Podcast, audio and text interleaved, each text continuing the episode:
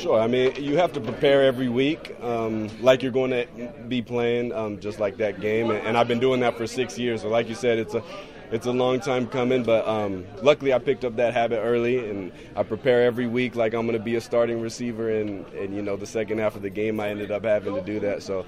Um, I'm blessed to be in the position to, to step in like that, and I'm thankful to all my teammates and coaches for allowing me um, the opportunities.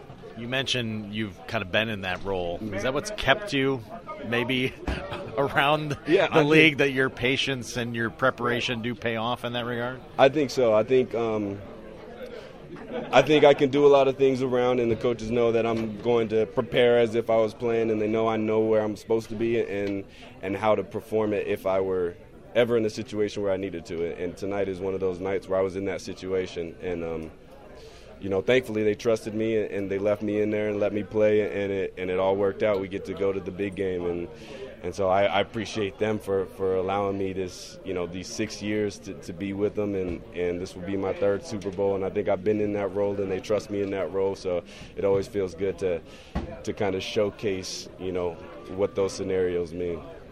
Number of different receivers were out tonight. Yeah. How many how many spots do you prep for? So you have to know everything. So I'm I'm technically the the backup XZ and zebra receiver and the backup tight ends.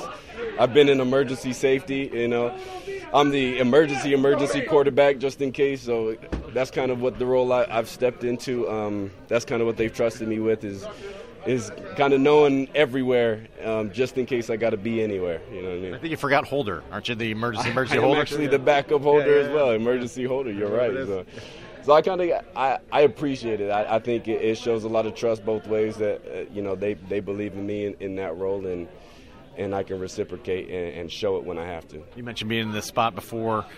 I don't know. It's hard to put into words. Five straight AFC Championship games, three Super Bowl trips now, and this. Mm-hmm. How do you kind of process it? Yeah, right. You, you can't really describe the feeling, and, and, like you said, this is the third time to the big game, fifth AFC Championship, but it, it doesn't get any less special um, with each one. Uh, I mean, I still am, you know, in awe.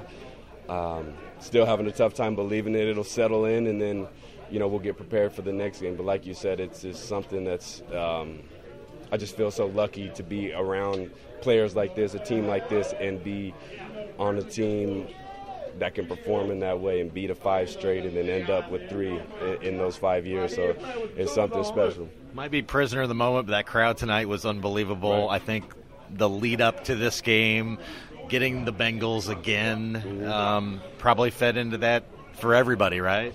Right. I think a team like ours, um, especially with Coach Reid at the helm, is is one that we don't like to talk too much um, before games like this. We just like to, you know, keep our head down and perform.